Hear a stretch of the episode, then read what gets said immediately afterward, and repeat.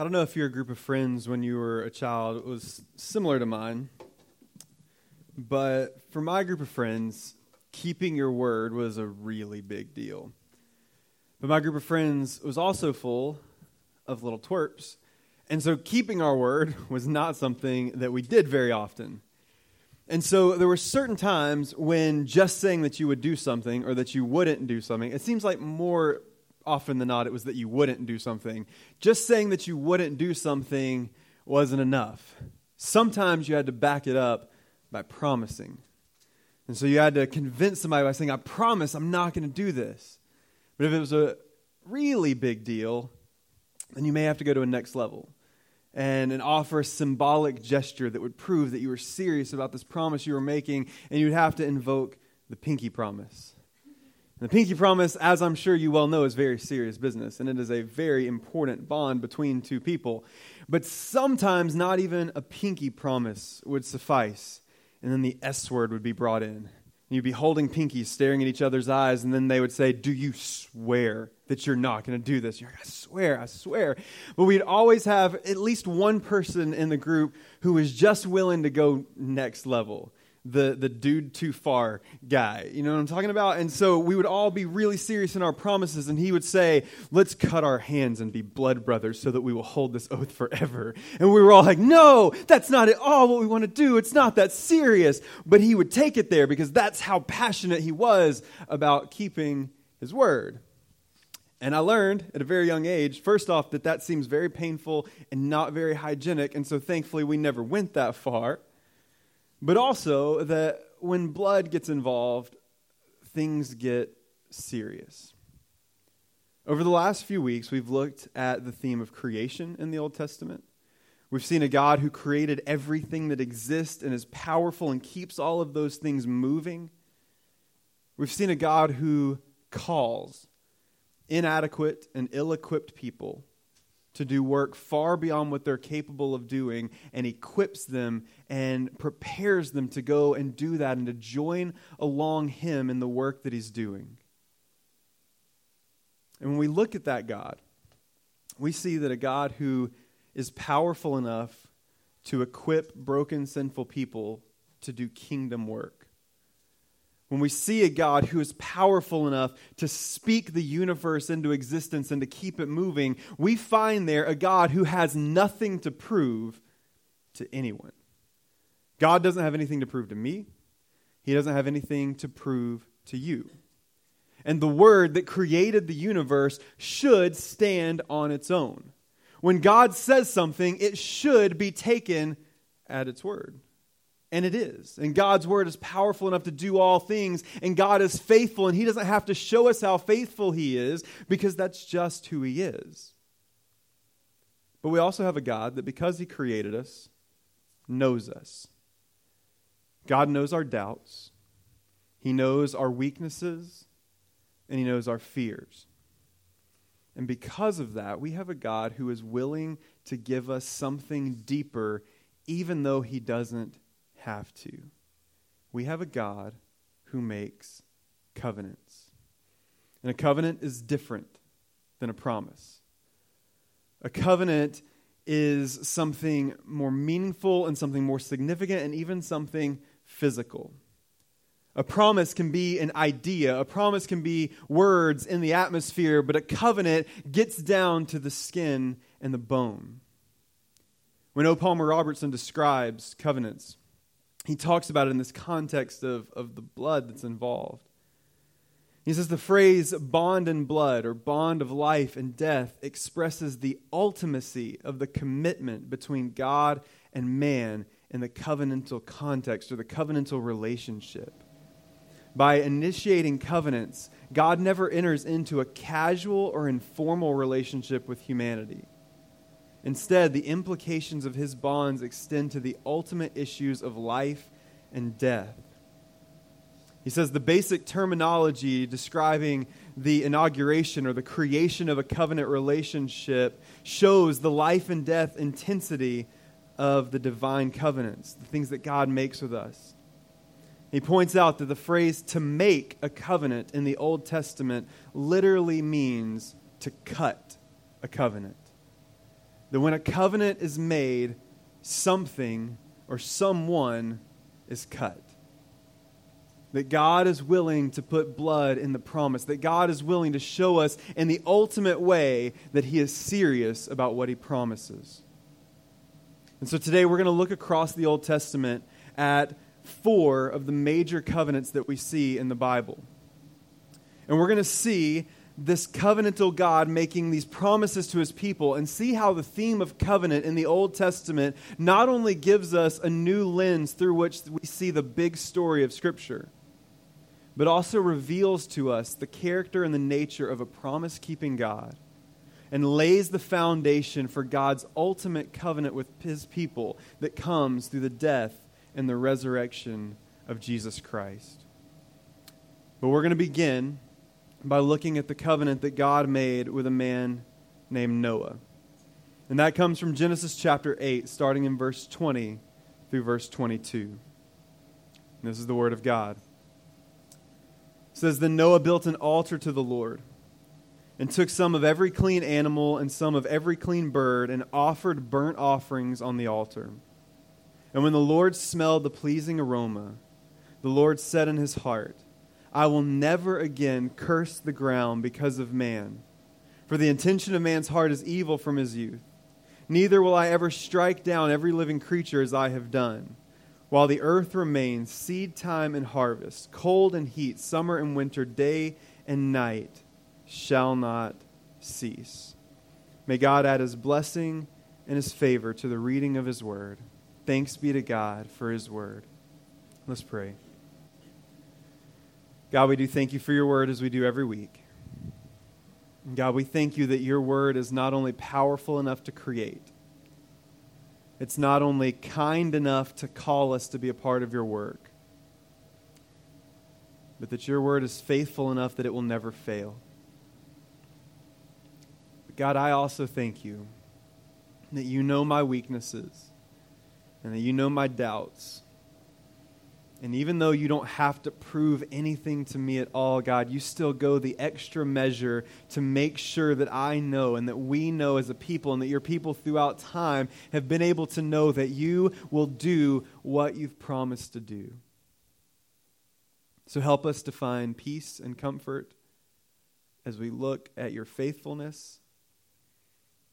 But also, God, help us to find hope as we remember the promise in the New Testament where Paul says that, that you, who began this good work in our lives through salvation, through Jesus, will one day finish the work that you started because you made a covenant through the blood of your Son for us. So, God, speak to us as we hear the stories of these covenants that you made with your people in the Old Testament and help it point us to the covenant that you made with all people in the New. And we ask all these things in the precious name of Jesus. Amen. Noah's story begins in a world gone astray.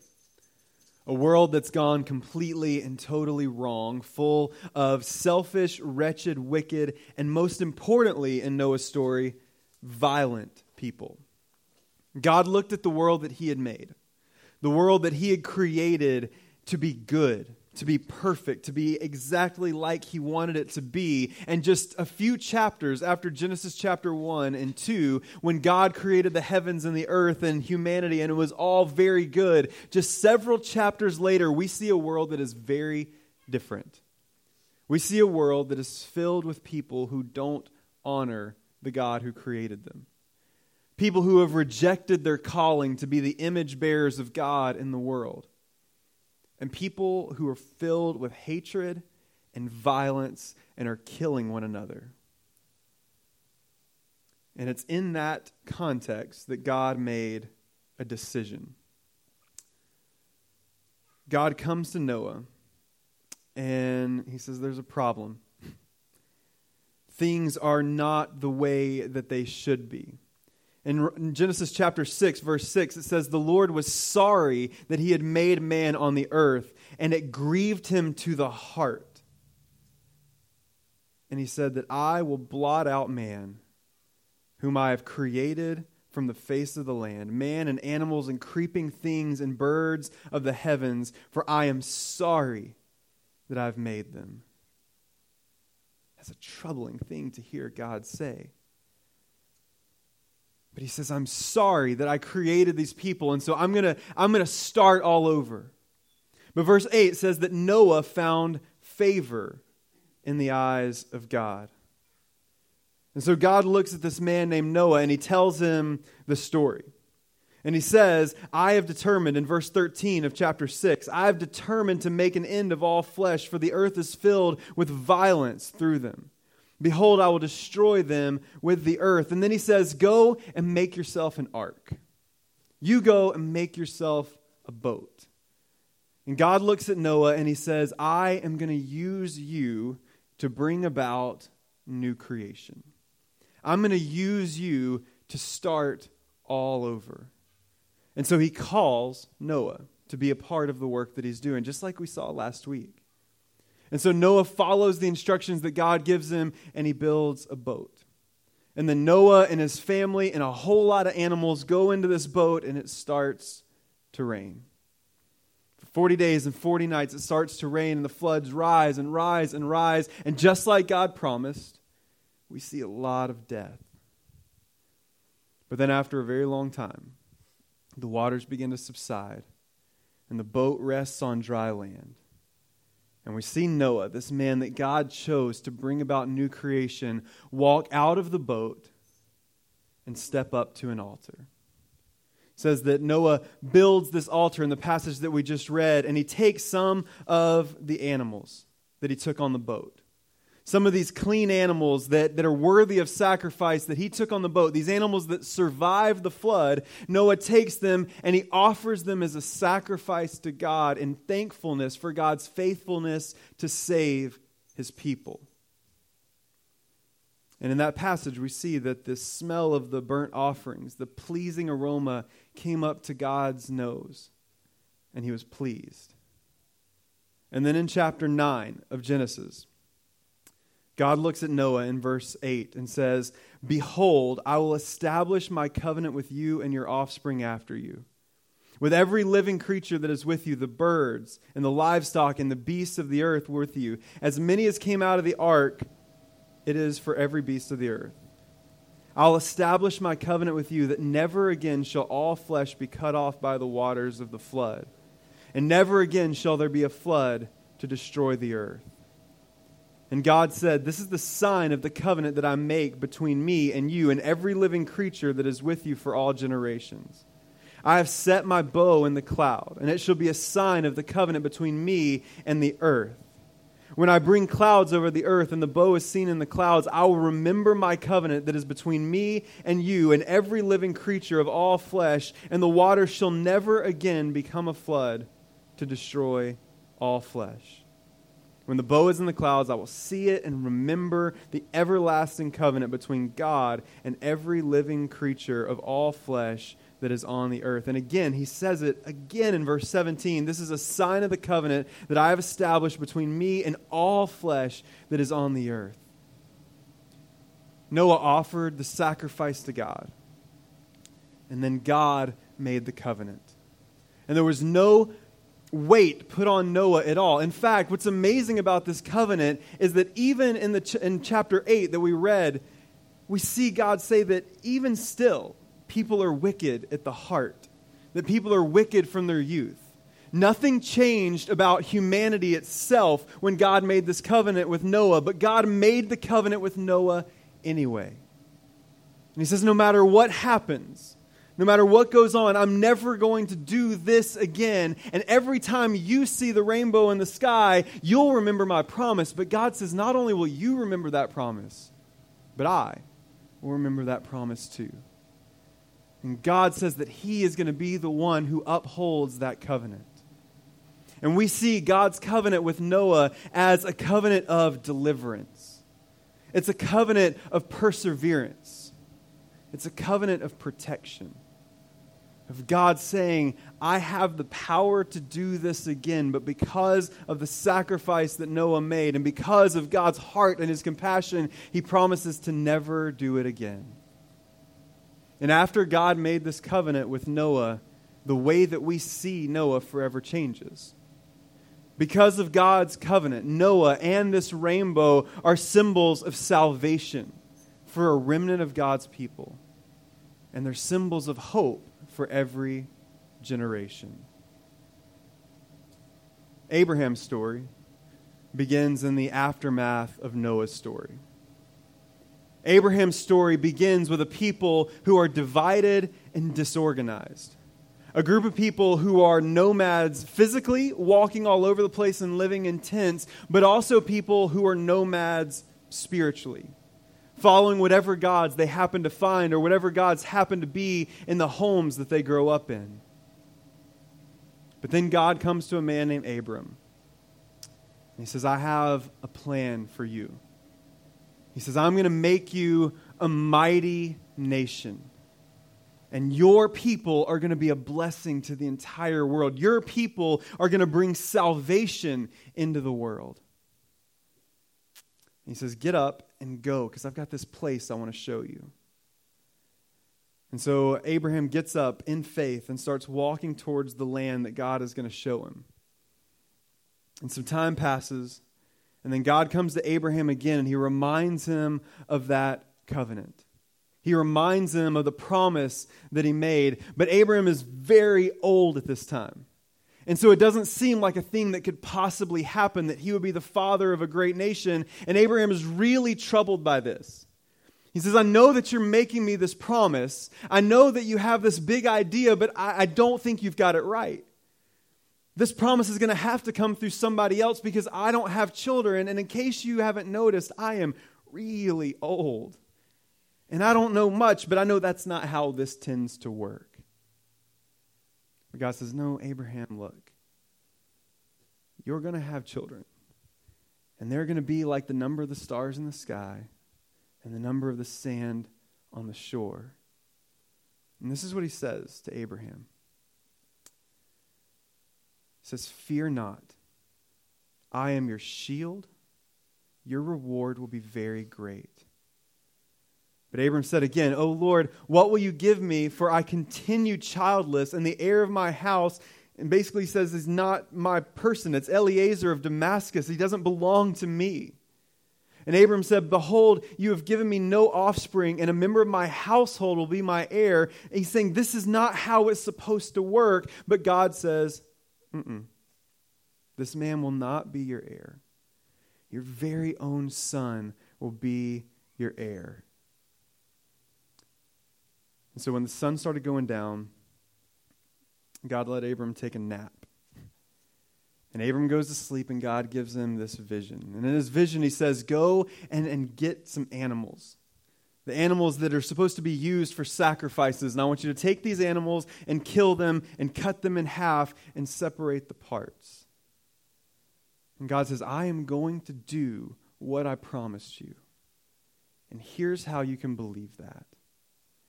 And the passage says that Abraham sees a smoking firepot and a flaming torch pass between the pieces of the animals that were cut. And now, this may seem like a really weird vision, and this doesn't seem to clear up a lot of stuff in our minds, but it did for Abram. Because in the, in the ancient world, this is how a lot of covenants were made. They would take an animal and they would offer it as a sacrifice and they would cut the pieces in half, and the two people making a covenant together would walk through the pieces of the animal. And it was a symbolic way of saying, if I break my side of the covenant, let what happened to these animals happen to me. It was a life and death kind of covenant, it was a blood oath. And so it was a very intense picture of how deep these covenants would be made between the two parties. But what's amazing about Abraham's vision is that Abram never walks through the pieces. Abram sees this, this smoking pot and this fiery torch, the, the image of God passing through these covenantal animals. And it's a reminder to Abram that this covenant is not about you that you have nothing to uphold, that you have nothing to keep. I am the one who promised you that you're going to be the father of a great nation. And if I say it's going to happen, then it's going to happen. And if you want proof, watch this. And God walks through the fire or walks through the animals alone and basically is saying, if I don't keep my promise, then I'm not God. If I don't keep my promise, I might as well be dead. And Abram wakes up with a bit of a new confidence. And as we know, God eventually does keep his promise. Because he tells Abram that after 400 years of slavery that his people are going to go into the promised land and they're going to have the land that he promised that he would give them. And we know because of the story of Joshua that eventually that takes place exactly like God said that it would. God's covenant with Abraham brought the promise of land to wandering nomads. It gave hope and a place to belong and a place to call home to a people that didn't even have a name at the time. And on this side of the covenant, we see Abram as the founder of a nation and the father of a faith. Moses' story begins about 400 years later, where we have Abraham's people under Pharaoh's law. We see Abraham's people as slaves and strangers in a foreign land under foreign rule. People who feel like they have been forgotten by God. But God comes and he calls a man named Moses, like we saw last week. And he does so in an intense way. Moses sees God in this burning bush, and God speaks to him from the bush, and he says, You're going to go and you're going to rescue my people out of captivity. You're going to go to the most powerful man in the world and say, It's time to let God's people go. And after a little arguing, Moses and his brother Aaron go to do exactly that. And they stand before the Pharaoh, and they say, Pharaoh, let God's people go? And the Pharaoh says, No, thank you. Have a nice day. I'll see you later. And they come back time and time again. And then, as you know, God starts to bring plagues into Egypt. And with each passing plague, the Pharaoh gets more and more frustrated, but he won't let the people go until finally God sends an angel of death to pass over all of Egypt. And any household that had not taken a lamb and painted the blood of the lamb on the doorpost of their door that night, their firstborn son died. And that night, when God started cutting a covenant with his people, Pharaoh let the people go. And God's people began a journey to the promised land. And after God rescues them again by helping them walk through the Red Sea, and we're going to talk about that in more detail over the next couple weeks, as God rescues them through the Red Sea as they run from Pharaoh's armies on the other side of the Red Sea, on the other side of their salvation, God takes Moses up a mountain. And in Exodus chapter 20, as Moses is on this mountain, says that God spoke all these words, saying, I am the Lord your God who brought you out of the land of Egypt, out of the house of slavery. And God said, You won't have any other gods above me. You're not going to make any graven images. You're not going to carve out for yourself any new gods. You're not going to take my name in vain. You're going to remember the Sabbath day and keep it holy. You should honor your father and mother and this legacy of faith that I'm giving them, and you'll live a long time in the land that I promised you. Don't murder. Don't steal. Don't commit adultery. Don't be jealous of what your neighbor has. And don't bear false witness about the people around you. Now, when we think about those Ten Commandments, that doesn't feel very covenantal. That just seems like a list of rules. And to a certain degree, it is. But in the ancient world, this is actually the picture of a kind of treaty that was really common. You see, if there were two nations at war and the more powerful nation defeated the smaller nation, then the more powerful nation would make a covenant with the nation that they conquered. And so they would come to this smaller nation and they would say, Listen, we beat you. You know this. You're sad. We're a little bit more happy than you are. But we have beat you. We won. But because we are gracious and kind and because we don't want to just wipe you off the face of the earth, we are going to allow you to be part of who we are. And so they say, You're now our people. And they would offer this covenant where they would say, This is how you're going to live as our people. Here are the rules that you're going to follow. And if you follow these rules, here are some of the rewards that we'll give you. And if you don't, here are some of the things that are going to happen that you're not going to like quite as much. But it was a covenant, it was a treaty. And God looks at these people who had been in slavery for 400 years under foreign oppression and foreign rule, and He looks at them, He says, I am the Lord your God. I went into Egypt and I conquered the Pharaoh. I took over the most powerful man and the most powerful kingdom in the world, and I brought you out of this kingdom. And so now you're no longer under their oppression or their rule. I am your God, I am your king, and you are my people. And here's what it looks like to be my people. See, God's covenant with Moses gave a new identity to a people who long felt forgotten, to a people who felt like they had no identity, who were strangers in a foreign land, who were slaves under a foreign rule. And now, as we look back, we see Moses as the giver of the law, a symbol of God's community and a God who loved his people and gave them a new identity and a new hope and led them to a promised land. David's story begins with a restless people under an unfaithful king that they chose. Because again, God was supposed to be their king, and for several generations, that's how things worked. But then finally, the people of Israel started looking around and they saw all these other nations with kings, and they said, We want a king too, and we want that guy. We want this guy named Saul because he's very tall that seemed to be the only criteria that they chose Saul for. It was just that he was taller than everyone else. And so I guess maybe they could all see him, and so it was easier to vote. They recognized his face. That doesn't seem like the most effective way to choose a king, but it's how they did it. They said, Tall guy, he's our king. God, make that happen. That's who we want. And so God said, Fine, you want him? Here you go. And things were going well at first. But then Saul started to be unfaithful to what God had called him to do. And as Saul was moving down this path of unfaithfulness, God sent his prophet Samuel to the house of a man named Jesse to look for the heir apparent. And there he found in a young man named David someone who had been overlooked, someone whose father didn't even think he would be worthy of consideration for such an important and pivotal role in the life of God's people. God anointed David and said, You are going to be my king. And eventually, David rose to power, and God blessed Israel. It wasn't an, always a smooth ride. David had some issues, David had some problems.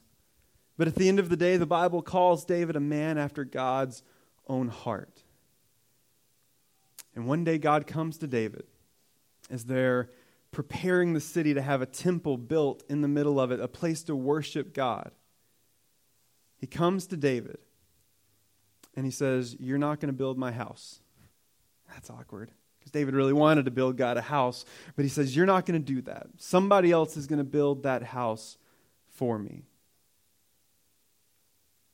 He says, I'm going to make a covenant with you, though. He says, One day, you're going to rest with your fathers. And I will raise up one of your offspring after you, one of your own sons, and I will establish his kingdom. And he shall build a house for me and I will establish his throne forever. I will be to him a father, and he shall be to me a son. And I will not take my steadfast love from him as I took it from him who was before you. But I will confirm him in my house and in my kingdom forever, and his throne shall be established forever. And verse 15 says, In accordance with all these words, in accordance with all the visions, Nathan the prophet spoke to David. God's covenant with David is a promise that one day God's people will no longer fear thrones or authorities. No longer will God's people have to worry about the people around them coming in and taking over. They'll no longer have to fear their enemies or their right or on their left because one day God is going to bring about a king and a kingdom that no other nation, that no other principality, that no other power could ever stand against. It's a covenant of safety and of hope. And that that perfect kingdom was coming with a perfect king. But one thing that's important to notice in David's covenant is that there's no blood, there's no death. We've seen that go hand in hand with all the other covenants this far, but not here. At least not yet. Because if you know your Old Testament history, then maybe you think, okay, well, maybe this was supposed to be Solomon. Because Solomon was David's son, and he was the one that got to build the temple for God. And so he built a house of God in the middle of the people of Israel, but we find out that Solomon wasn't the son. And it certainly wasn't Solomon's son because he was kind of awful. And all the other kings of Israel, some of them were up, some of them were down, but none of their kingdoms lasted forever until one day in the fullness of time. At the exact right moment in history, God brought his king into the world. But he wasn't the kind of king that was expected. As we saw in our readings today, Jesus came to bring a kingdom that was not of this world, a kingdom that was unexpected and different. But Jesus also brought with him the blood to seal that covenant. Because the very king that came to bring God's kingdom, that would one day mean the end of death and suffering for all of God's people, suffered and died to bring that covenant into existence. But until that day, until the day that Christ came, David would stand as the image of a great king of Israel. David was the archetype of all the, all the other kings and all the other rulers of Israel would be measured against until Christ came into the world. And in each of these covenants, we see that God kept his promise. For Noah, God never again destroyed the world with water. With Abraham, God eventually, after those 400 years of slavery, took the people of God through Moses and then through Joshua and brought them into the promised land and to the exact place that God said he would give his people. And we know that through the Israelite people that God did bring salvation and blessing to all nations when Christ entered into the world and opened up salvation to anyone who would believe. We know that God kept his promise with the Israelite people that he established with Moses that when they kept God's law, things went really well. And when they turned away, things went much more poorly. Until the day that Jesus came and fulfilled the law on behalf of the people and took the law that was written in stone and wrote it on the hearts of the people and justified us by Jesus and his law keeping, not our own.